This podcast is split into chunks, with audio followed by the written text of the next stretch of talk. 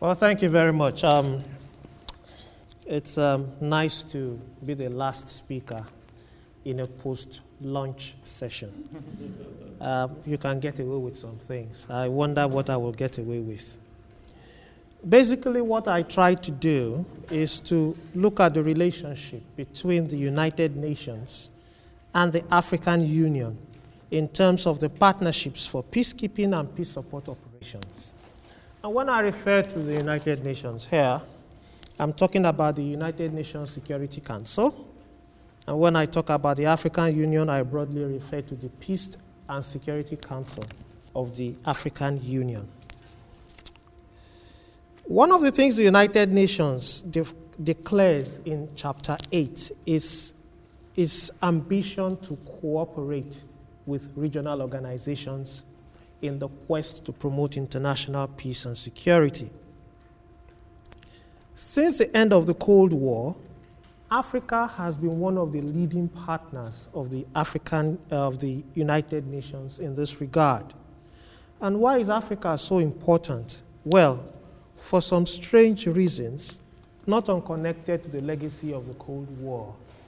Africa had so many conflicts immediately after the war and so, as, far, uh, as recent as 2011, the statistics show that 68% of all the deliberations at the UN Security Council were on Africa.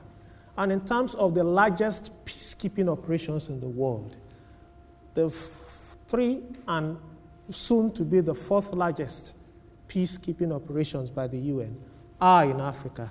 So you can say that Africa is a good customer of the United Nations. But what do we want to do in this paper? We want to examine the nature of this relationship. What is the relationship between the United Nations and the African Union? What is the implication of that relationship? And what challenges does it face? And then I begin to make some tentative conclusions by the end of my 20 minutes. Two authors I'm going to quote here. One is Tim Murithi. He describes the relationship between the African Union and the United Nations as either a hybrid partnership or hybrid paternalism. Another author, Adebajo Adekeye, says it's all about global apartheid, where Africa is discriminated against by powerful powers. Or rather, where Africa is marginalized by powerful powers. I will take a middle course and say that sometimes it appears to be like paternalism, but sometimes it appears to be like a true partnership. And like all partnerships, and believe me, those of you who have been married for a long time in this room know that, like all partnerships, it is not entirely free of tensions. Now, let me go one step forward and look at the background issues. Why is it so important? I think that between 2002, when the African Union was formed till date, there has been a rapid development of the partnership between the UN and the African Union. Indeed, in 2006, both organizations signed an agreement in which the UN was supposed to do capacity building between 2006 and 2016 for uh, the, the African Union. You also see that a lot of the peacekeeping operations that were started by African regional organizations, some of them were taken over by the United Nations, as in the case of Liberia, Sierra Leone, Darfur, and also recently Mali. So you can see that to a large extent, there has been a very close partnership between both organizations. Yet, as I said, it is not tension free. Why is this the case? My argument is that it is an unequal partnership between a global organization that is very well resourced and has a track record of being founded in 1948 and an African organization that has challenges of capacity and resources that came into existence in 2002. When you look at the, the relationship between both of them, I try to identify some of the areas of tensions.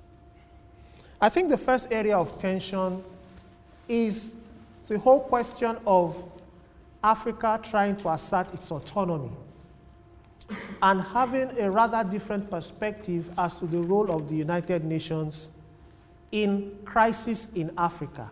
The African Union sees itself as the natural institution to address all conflicts and crises in Africa, both for reasons of legitimacy, for reasons of proximity, and for reasons of cost, and sees the role of the United Nations as being a party that helps. But the United Nations sees itself as being responsible for international peace and security, of which Africa is a part. Now, to make it even more complicated, Africa expects that the United Nations should foot the bill for peace support operations and peacekeeping operations without having a say exactly how they want those resources to be used. So, this is a particularly touchy issue. The other question has to do with the kind of interactions that you have between people sitting down in New York and coming to Africa and people in Addis Ababa, those who are the officials and the bureaucrats. But more fundamentally, is what I consider to be the contradictions within Africa itself. You can call them intra Africa contradictions, both in terms of the institutional gaps that the African Union has and in the competing interests of African countries. Now you can begin to imagine what this means for UN AU cooperation. How do we how can we prove that it has any impact? I take one step back and say that one of the problems, of course, as I alluded to earlier, is that AU has a weak bureaucracy and it has logistical and financial challenges. So, therefore, it is dependent not just on the United Nations, but also on external donors for a lot of its activities, particularly as they relate to peacekeeping and peace support. And to go back to the presenter before me, how then can Africa own its peace building agenda in the context of this kind of partnership where it is externally dependent? But in spite of this picture that I paint, there are successes. As I said, there have been cases in which you have had hybrid UN AU forces, peacekeeping forces. You've always had, you've also had cases in which regional troops or forces have been supported by the United Nations and external partners. But when you look at certain cases, you begin to understand why there is so much attention on this relationship. Some of the things that the United Nations has been doing have been called to question. For example, the whole question of neutrality. When you look at the case of Cote d'Ivoire, when United Nations, UNOCI, the United Nations mission in Cote d'Ivoire, and French forces took a, a sitting president who had lost elections out and took him to The Hague. Some people have argued that by working with French and a faction of the Ivorian army, that the UN had taken sides.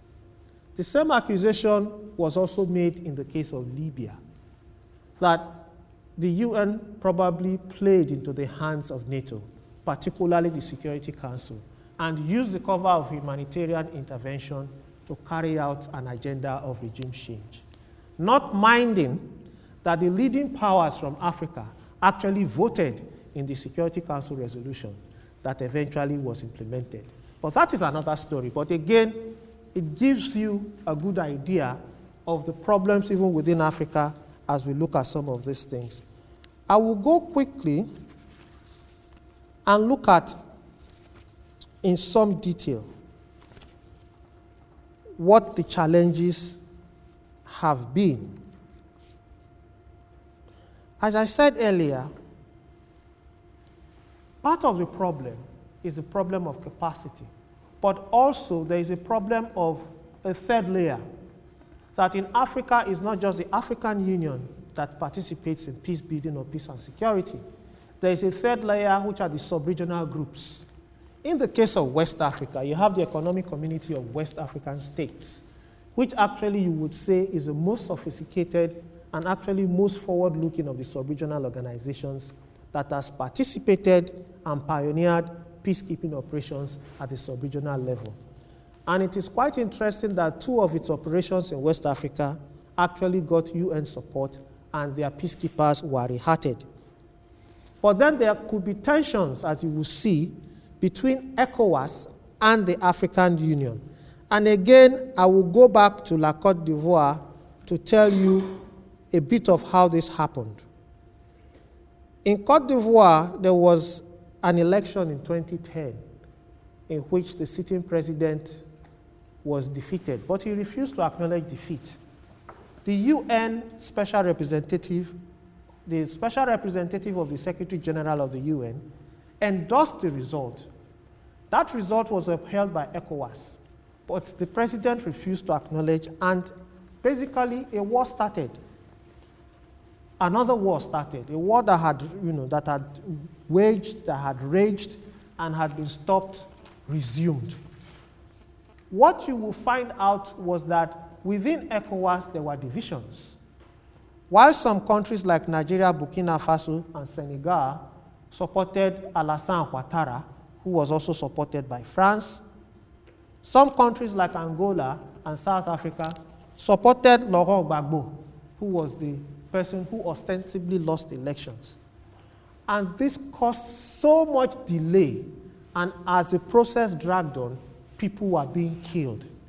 It wasn't until France and UNOCI took the step of going into the presidential palace to take a hold of Gbagbo that the situation was brought under control. But the fact that the UN directly involved itself in that kind of operation led some people to argue that this is not what the UN is supposed to do because the UN is supposed to be neutral. But when you go on and look at the kind of support that the UN has given the AU mission in Somalia or AMISOM, you begin to see elements of success. When you look at the situation in Burundi, you begin to see elements of success. What you don't see is how the AU is able to influence the agenda of the UN.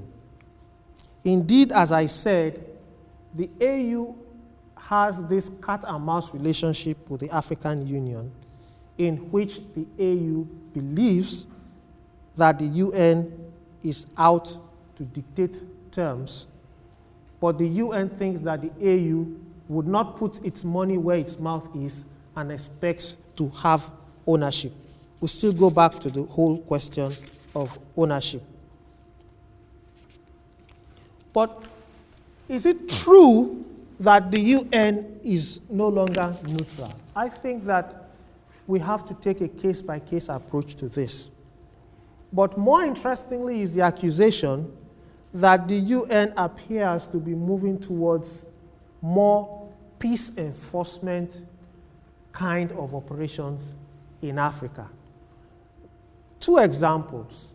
The first is the example of the special squad that has just been approved to operate in eastern Congo to deal with some troublesome militias in eastern DRC.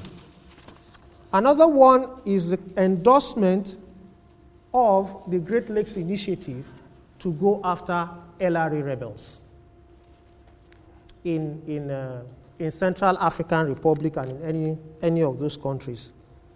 People are saying whether this does not represent a new and perhaps dangerous precedent in which the UN appears to be going beyond its traditional mandate and norms. But the question you should ask is what does the African Union think about this? It appears that the African Union is gradually imbibing some of the notions of the UN, while at the same time asserting its role as what I would consider to be the, the people who should take action on the ground. So, if you like, you can say it's a question of the UN pays and the AU plays. Uh, that seems to be the division of labor that is emerging out of the entire process. You begin to see the same thing in Mali, which was once respected as a model democracy in West Africa. But as I would provocatively say, Mali was a paper democracy. It was a democracy on paper, in name, but the democratic roots were very shallow. And the proof of that was the ease with which the coup take, took place, and parts of the country were overrun by uh, militias. Now, when you look at what has happened, first of all, ECOWAS mobilized some troops with endorsement from the African Union called AFISMA.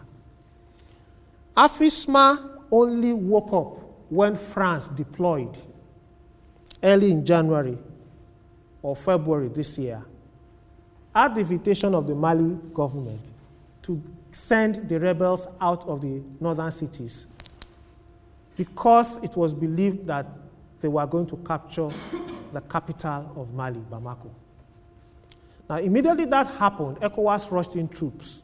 But within weeks, it was discovered that those troops did not have the necessary logistics and they were financially on a very thin uh, budget.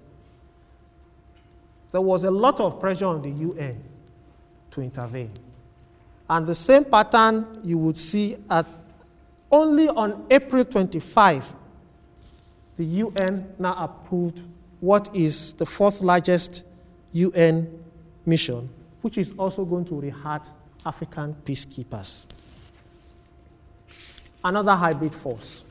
So, as you can see, there is a lot of progress that is taking place in terms of partnerships. Both organizations at the level of institutional cooperation have been able to come up with a lot of agreements over the years, and they are getting coherence increasingly over the as uh, with, with, with each crisis they seem to be having better coherence but the fundamental problem still remains that they have not reached a consensus over what their exact rules should be, even within that partnership. Secondly, the AU still continues to be an unequal partner with all its ramifications and implications. The UN, in partnering with the AU, which has a slightly different normative framework hinged upon human security and hinged upon non-indifference to non-indifference to, uh, to, to, to sovereignty. Means that sometimes in the bid to partner with the African Union, the UN sometimes goes beyond what it traditionally does. This has implications, but when you consider the broader securitization of peace building in Africa, you can begin to understand why this is taking place. To conclude, I know I have just two minutes. To conclude,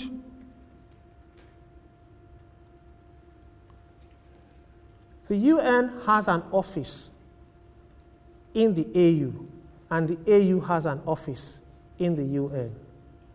They meet regularly as organizations, either once or twice a year. So there is a dialogue and there is a process taking place. However, the inequality between the United Nations and the African Union continues to pose a challenge. And the question is partly compounded by the fact that the United Nations Security Council perhaps needs to have a permanent African member.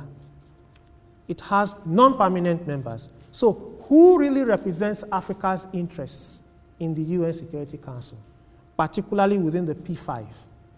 If its interest is not regarded, the UN has some leverage at its apex policy making body, which is beyond, perhaps, the reach of the African Union.